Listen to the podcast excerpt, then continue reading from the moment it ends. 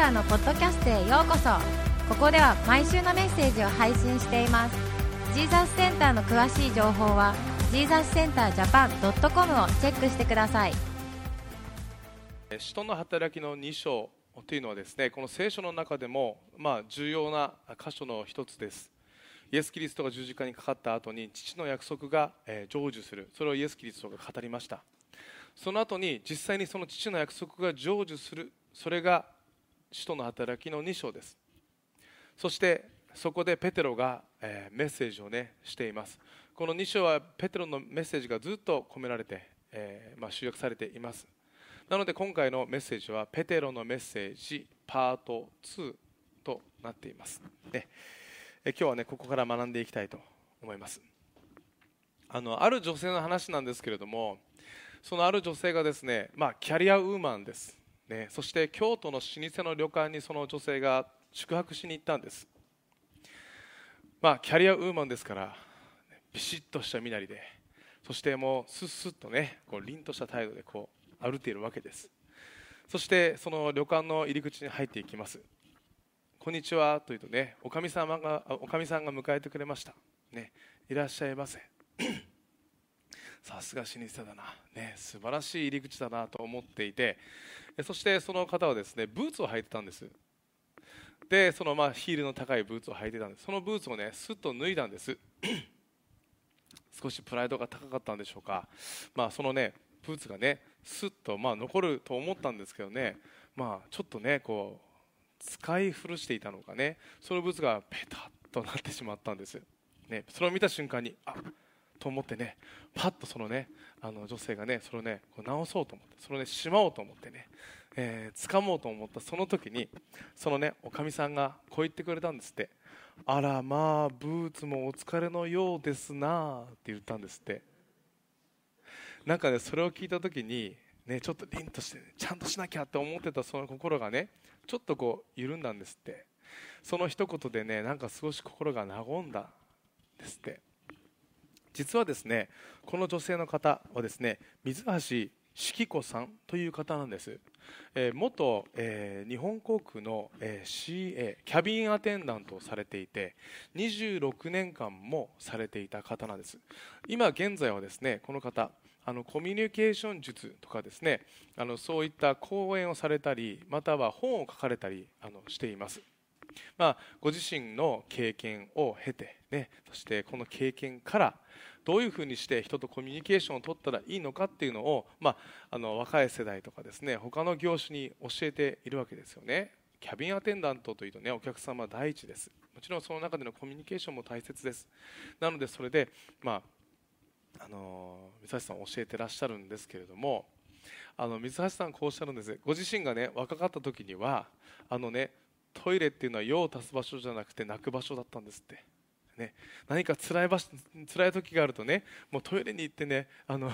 若い CA さんっていうのは泣いていたんですって。ね、先輩にねこうしなさいああしなさいって言われて何もわからない時にねそれを言われてももう心がいっぱいになってしまってトイレに行って泣いていた。そんなことをおっしゃるんですけれどもね。でもね、まあ、今はね令和です。平成を経て令和になりました。あの時代も変われば人も変わってきます。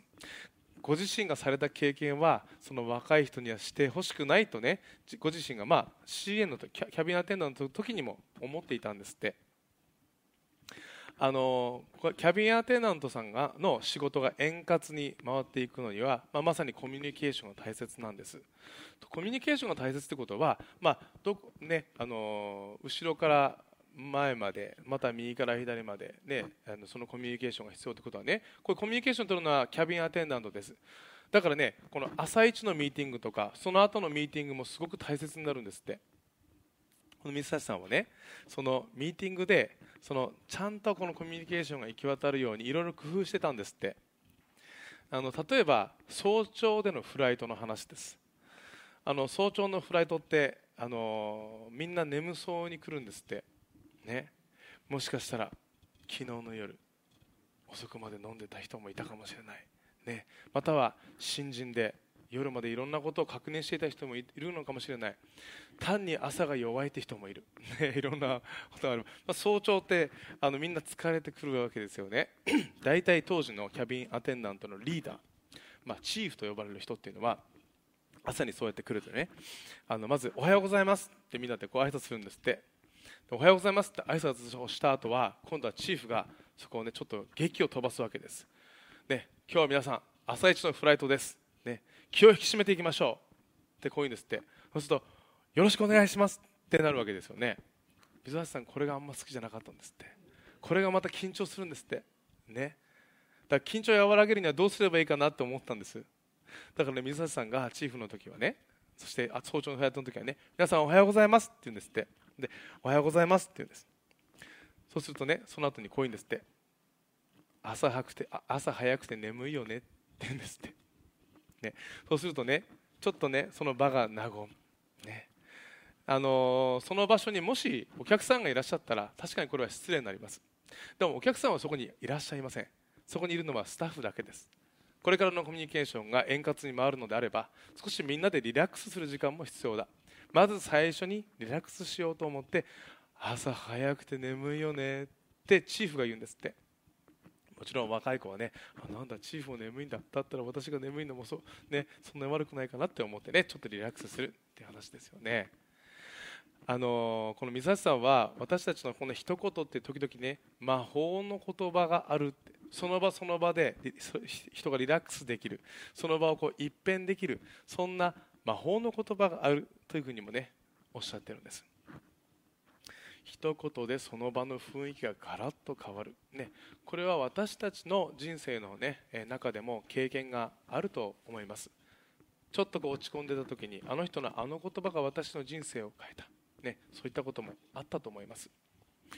今日私たちが見ているこのペテロのメッセージですけれどもまあ一言で言うにはちょっと長いですけれどもね。このペテロのメッセージを通して多くの人たちの人生がガラッと変わったんです、ね、この本この箇所の最後の方を見るとペテロのメッセージを聞いて3000人がイエス・キリストを信じたっていうんです。つまりこの、ね、ペテロのメッセージというのはその人たちの人生をガラッと変えるようなメッセージだったんです。じゃあこんなメッセージをペテロは今までしたことがあったのか。もちろんしたことがなかったんです。じゃあなぜこんなことがこんなメッセージをすることができたのかというと前回少し学びました。ペテロや弟子たちのうちに精霊が宿ったんです、ね、この精霊なる神は父なる神子なるイエス・キリスト精霊なる神この三位一体の神ご自身なんです、ね、つまり私たちのこのね今私たちが読んでいるこの聖書の作者は父なる神です。その父なる神ご自身が聖霊なる神としてペテロのうちに入ってくださったんです。そして今まで読んでいてもあまり意味が分からなかった。イエス・キリストの素晴らしさも分からなかった。でもねその聖霊なる神ご自身が入った時にこのイエス・キリストの素晴らしさ聖書のをどうやって読んだらいいのかそれが初めてペテロたちも分かるようになったんです。そしてペテロは分かったその瞬間に何千人の前でメッセージしたわけですよね、えー、今日の箇所ではですねあのこのペテロのメッセージはこのある聖書の箇所をね解き明かしながらこのメッセージされています。このペテロのメッセージというのはもちろん当時の,、ね、あの数千人のユダヤ人たちに対して神殿で語られたメッセージでありました。でもこれは今日このメッセージを読む私たちへのメッセージとして考えてもいいところだと思います、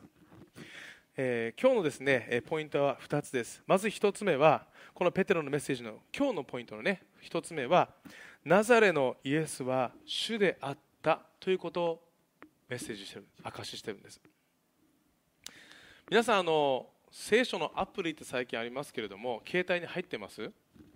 僕もいくつか入れてるんです。ね、はい、入れてますよね。大体こうアメリカとかだって最近こうメッセージ聞きながらせ、ね、聖書大体こうスマホで見てますからね。スマホで、ね、メモ取ったりしてますけどね。僕もあの入ってるんですけれども車でちょっと聖書のね、ね、この箇所聞きたいなと思ってあの聖書のアプリ開いて最近スマホってあのオートプレイっていうかねあの読んでくれるあの機能があるんですよ。であのあるメッセージの箇所こうね選んで選択してプレイってして読んでもらったんですけどね。ちっちゃくて聞こえなかったんです。でちょっと大きくしてたんですけどね。主は主は主は主はって言うんですよ。主って何のこと言ってんのかなと思ってね。パッて見たら主だったんです。あの旧約聖書って主は主はって言うでしょ。またねこの俺の携帯はあんまりちょっと頭良くなかったんでしょうね。聖書なんか読んだことなかったんでしょうね。主は主は 主はじゃないよ主だよと思ってね。あの聖書でね主っていう言葉が出てきます。あのねあまりこう日常では使われない言葉だと思うんですね。であのゴスペルでも賛美歌でも主っていう言葉が出てくるんです。まあなんかこう聞き慣れないのでこれはね聖書に使われている言葉というイメージを持ったりまたこうちょっとね古い言葉なのかなってねあのそういうイメージをお持ちになる方いらっしゃいますけれどもあのこの「主」っていう言葉はこの旧約聖書のこのヘブライ語の言語を見てみるとあのヤハウェっていう言葉が使われてるんです。レジュメにも書きました。アルファベットで書くと YHWH っていうふうに書きます。これはヘブライ語のアルファベットで書くと YHW これを現代のヘブライ語ではヤハウェっていうふうにあの読むんです。でこれをそのまま翻訳したのがこの主じゃないですよ。主って言葉なんです。特に旧約聖書を見るとこのヤハウェって言葉が使われているこの主と違う主もあるのでこの神様のヤハウェこの主っていう言葉は太字で書かれてます。ね。ちょっとこう目立つように太字で書かれてるんですね。でこの主というのはどの方、まあ、もちろんこの天地創造をお作りになったあの天地創造された神ご自身のことを言うんです、まあ、なぜじゃ主って、まあ、もちろんそれはね翻訳の段階で主っていう言葉に日本語ではしたわけですけどもね。この主ご自身がはどういう方なのか、ね、これをね実は旧約聖書であの主ご自身が自己紹介している場面があるんです。これはモーセがこの主に会った時の話なんですね。あなたはどなたですかとモーセが聞くんです。そうするとねその主ご自身が自己紹介するんです。何て言ったかというと私は私はあるっていうものだって言ったんです。ね。これ英語で言うと I am who I am っていう言葉なんです。ちょっとあんまりよく分かりづらいんですけどね。でこれ日本語で簡単に言うとどういう意味かっていうとこれは私は誰の助けもいらずに存在できる存在であるっていう意味なんです。この地上においてねこの世において誰の助けもなしに存続できるっていうのはこの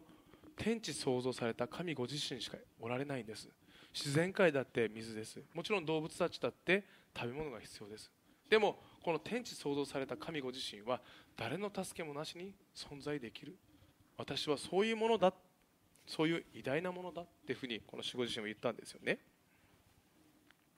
そしてこのイスラエルの歴史を見ていきますとこのイスラエル人たちはこの主ご自身を礼拝していたんです。この主ご自身が契約を結びそしてえー、助けそして守っていった。その歴史をずっと綴っています。もちろんその守護自身をいつも見上げるために彼らは立法を守ったりまたはダビデのように賛美を歌ったりしていたんです。すごくね古い賛美でありすごく古い歌でもあるんですけれどもイスラエル人また現在のユダヤ人たちも歌っているこの主を思う歌があるんです。これはね新明記というねところ。そのね4章のあ6章の4節から5節を歌った歌なんです。この新明記の4章あ6章の4節から5節はどういう言葉かというと聞きなさいイスラエル。主は私たちの神。主はただ一人である。心を尽くし精神を尽くし力を尽くしてあなたの神。主を愛しなさいっていう言葉なんです。この言葉をいつもイスラエルの民は心に住まわせるようにこれを歌にしたんです。これはね聞きなさいって言葉をヘブライ語で言うとシェマーって言うんです。だからシェマーっていう言葉なあ歌なんです。シェマーイスラエルってね歌が今でも歌われてます。これをねいつも彼らは礼拝の後、ね、礼拝の前または家でも歌ったり安息日にも歌うんです。そしていつも聞きなさいイスラエル自分たちに言い聞かせていたんです。つまりいつもこの主ご自身を思って主ご自身を礼拝していたわけです、ね、そんな彼らに対してペテロはメッセージしてこう言ったんです。今日の22節でイスラエルの人たちこの言葉を聞いてください。神はナザレ人イエスによってあなた方の間で力ある技と不思議な技と証の奇跡を行われました。それらのことによって神はあなた方にこの方の証をされたのです。この方がどういう方なのか証をされたのです。こう言ったんです。どういう方かというとあなたたちこのナザレ出身のイエスっていう人知ってるでしょ？この方は不思議な技や奇跡を行われた。そして死にも打ち勝ち復活された。あれはあの方はどういう方かというとあなたたちが礼拝している主ご自身なんですよ。こういうふうにユダヤ人たちに証ししたんです、ね、そしてあなたたちユダヤ人はこのイエスという人物を十字架にかけた。でも今日の23節24節を見るとそれをも神の計画だった。この主護自身が罪の身代わりとなってそして全人類を救うというその救いの計画にあなたたちはただ加担しただけだったんですよ。あなたたちの思惑通りにいったと思ったでしょ？それは違うんですよ。全ては神の計画だったんです。そしてこのイエスという人物は主ご自身だったんです。こういうふうにしてペテロは証ししたんです。あなたたちが今まで歴史の中でずっと民族が証ししていた主ご自身があなたたちの前に現れたのに不思議な技を持って偉大な技を持って示されたのにあなたたちは気づかなかったんですよ。こう言い表したんですね。そして中盤の今日の25節から今日はダビデの詩篇、まあ、私たちね時々詩篇ダビデの詩篇学んでますけれどもそこから今回はメッセージしてるんです。そしてその詩篇はですねまず16章からそしてその後に110あすみません詩篇の16編ですね。であと詩篇の110編もペテロは引用して今日はメッセージしています。でここはどんな箇所か。ペテロはなぜここを引用したかというとこのイエス・キリスト、ね、イエスはキリストだった。つまり救い主だった。これはイエスという人物はメシアだったんだよ。今まで旧約聖書でずっと予言されてきたメシアがこのイエスという人物だったんだ。そう言い表したんです、ね、ペテロがねこの話すねこの詩篇の16編これはダビデがね歌ったこのメシアあ救い主に関するね予言ですからね。でもこのあのペテロがこの箇所を、まあ、なぜ読んだかというとこの多くのユダヤ人たちはこのダビデのこの詩篇これ私はっていうふうに今日の箇所を見ると言ってるんです。私は私はって言ってる、ね、だから多くのユダヤ人たちはこのダビデの詩篇を、ね、ダビデ自身のことを歌ってるとそう思ったんです。つまりダビデは偉大な王であった。彼も本当に救い主のような存在だった、ね、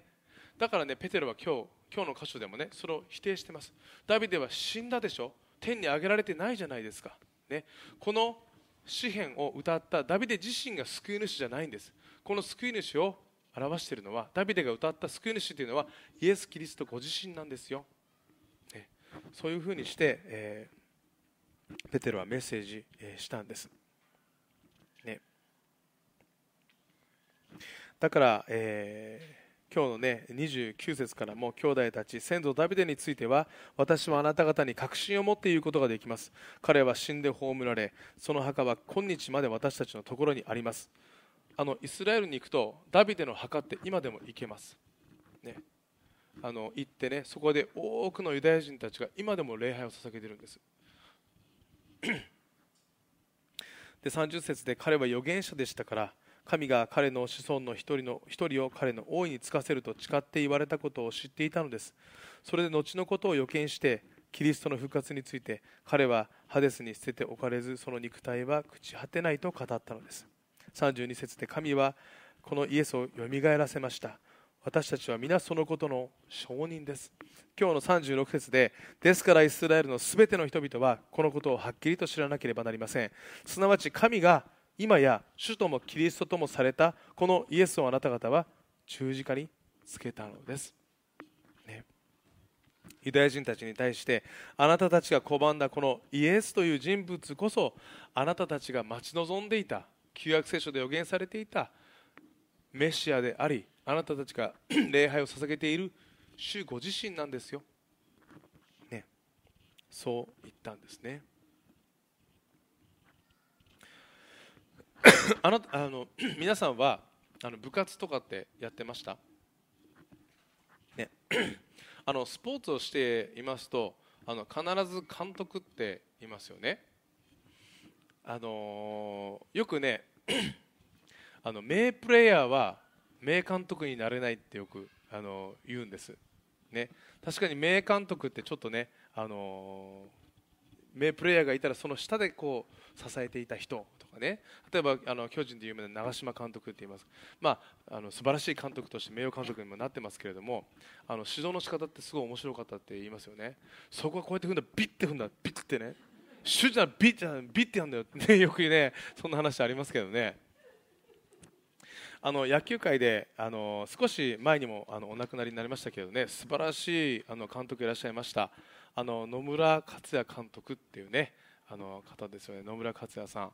あのこの方のねあのぼやきとかがねよく取り上げられたり語録っていうのもねよくね言われてました。でもこの方すごくあの哲学的にもね面白い方で論理的にもすごく優れていらっしゃってねあのよく解説をするんですけどね。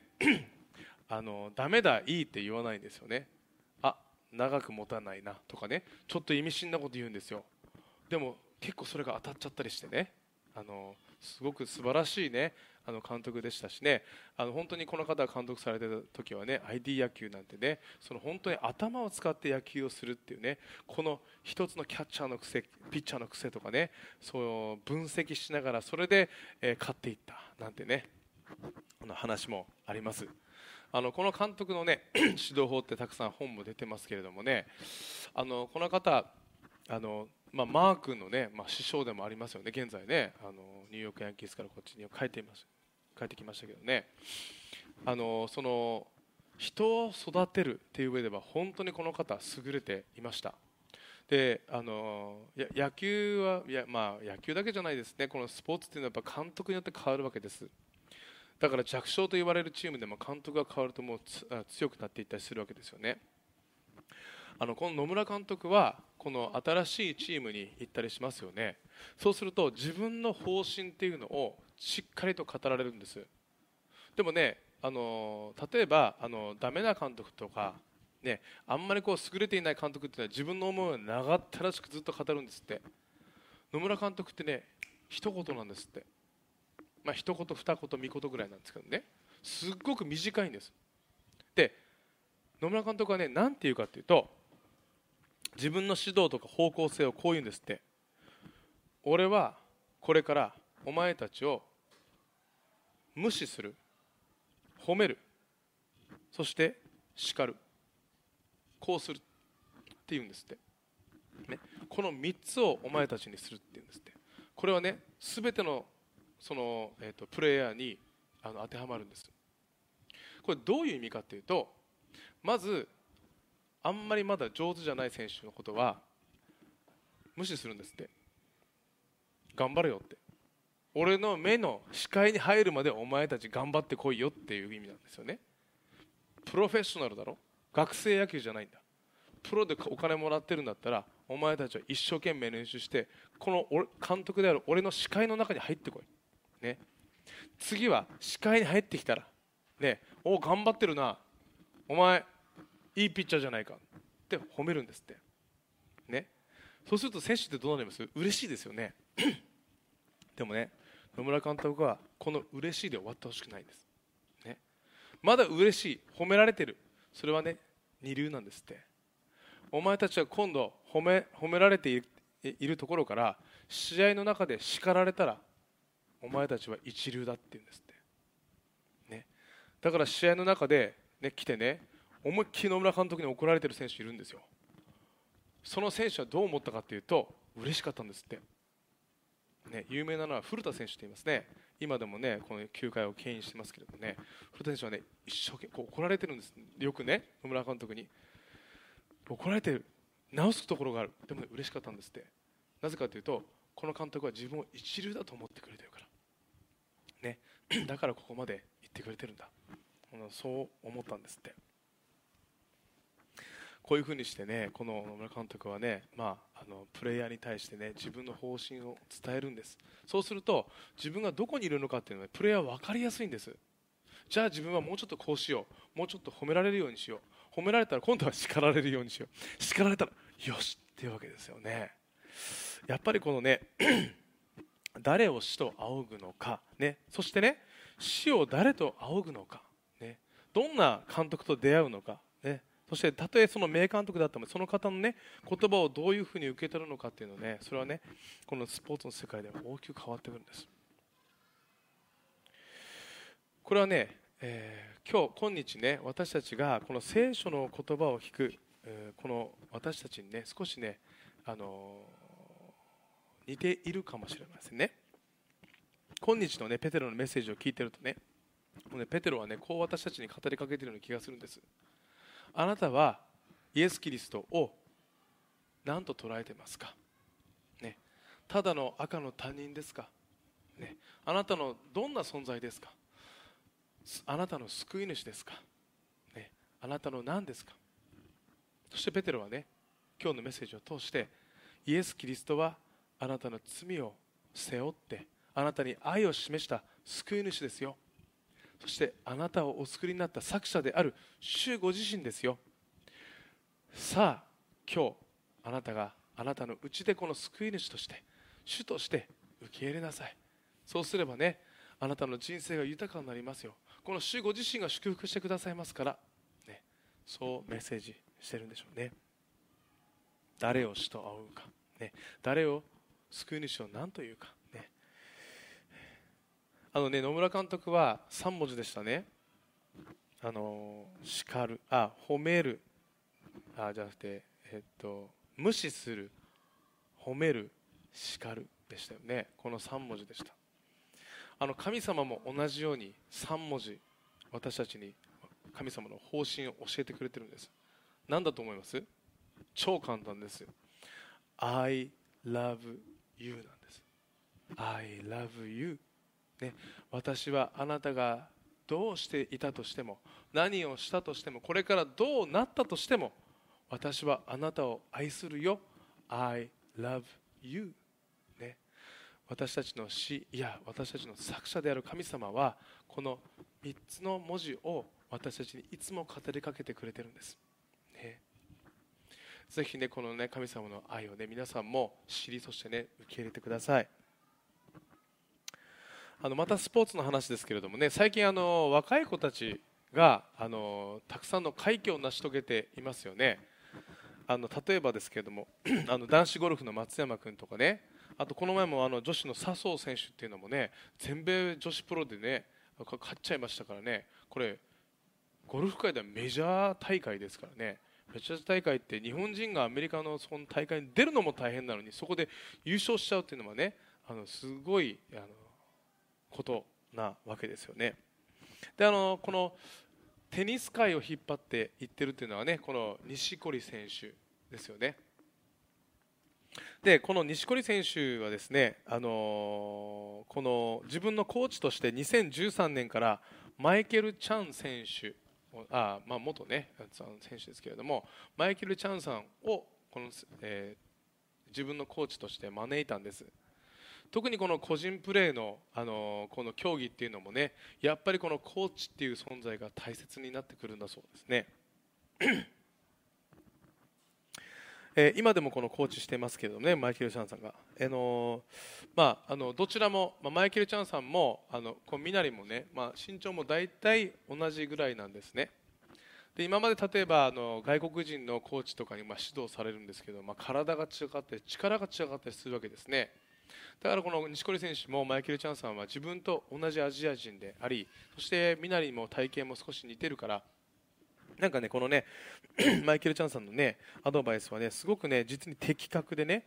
あのすごく受け止めやすかったんですって。でもこのマイケル・チャンさんに変わってからもあのねもう錦織選手って素晴らしい選手でしたけれどもねマイケル・チャンさんに変わってもあの大きなこ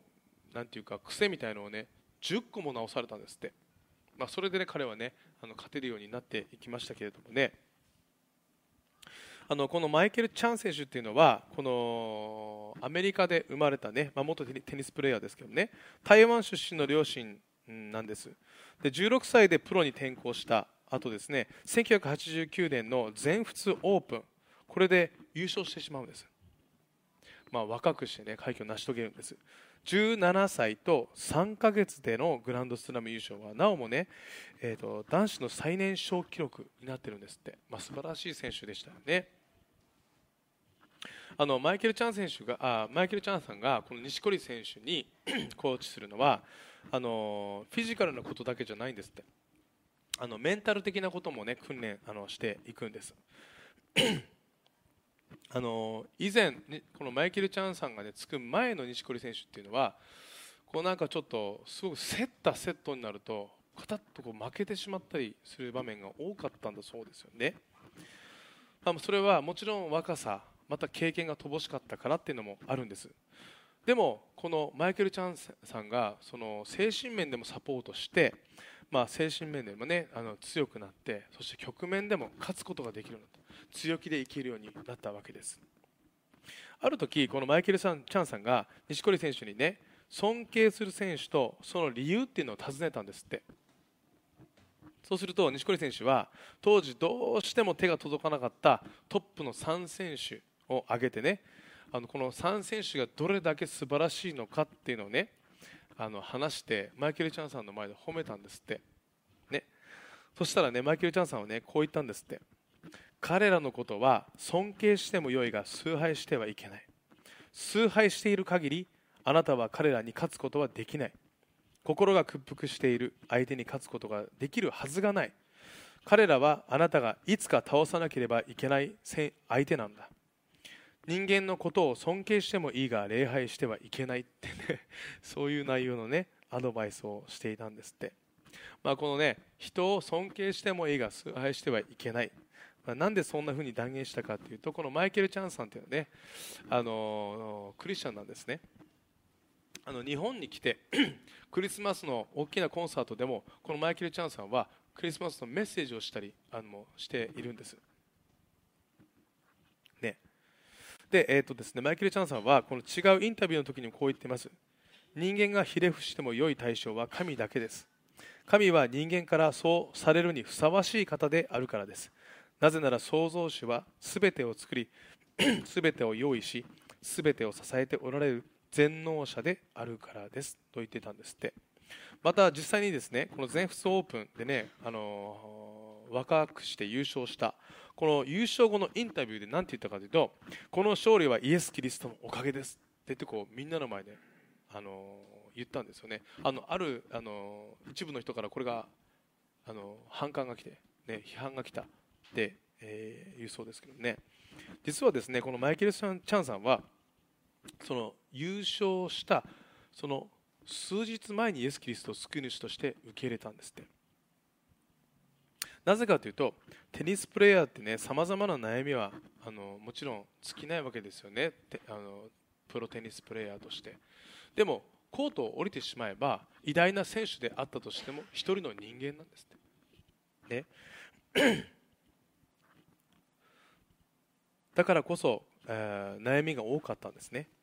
でもこの神と共に歩むようになったマイケル・チャンさんはねこの聖書からさまざまなねこのヒントを得たりそしていつもこのね信仰をね、えー、こう自分の中で育ませたりしてそして 神様との関係をこう深くしていったんです、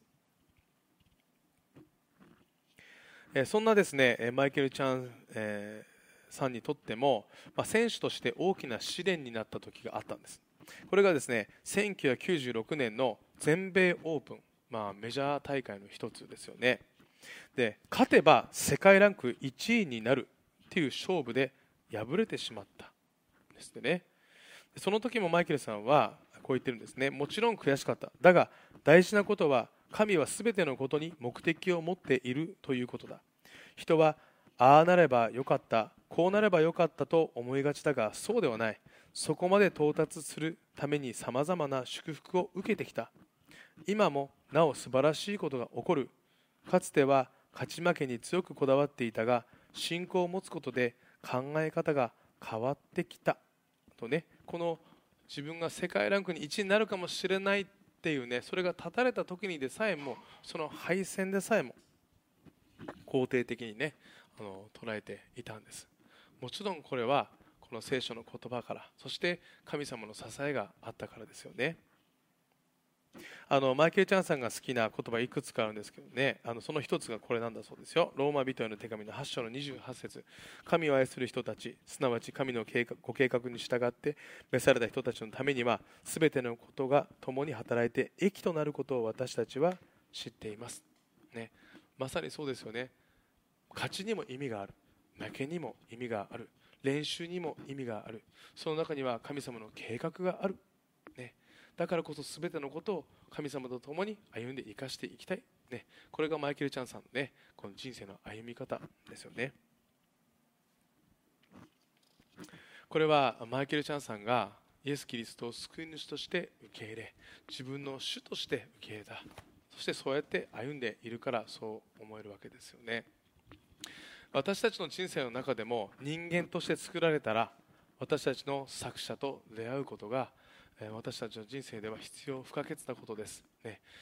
このメッセージを聞くね全ての人がねもう一度私たちの救い主を見上げそして私たちの作者である主ご自身とねもう一度深いね関わりを持つことができるように、えー、心より祈っています。またまだその救い主そして主ご自身を知らない人はねぜひね、えー、今日のメッセージを通して、え、受け入れて、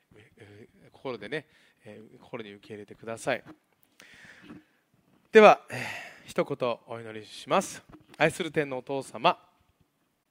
あなたご自身が私たち一人一人を生かしてくださり感謝します。そして一人一人を素晴らしい作品として作ってくださっていることを感謝します。救い主であるイエス様あなたを今日見上げます。そしてえ聖霊なる神様あなたご自身が私たちのうちで豊かに働いてくださって私たちを導いてくれることを感謝します。えどうか私たちが今週も大胆に歩んでいくことができますように導いてください。イエス・キリストの皆を通して祈ります。アーメン。しばらくそれぞれで祈る時間を持ちましょう。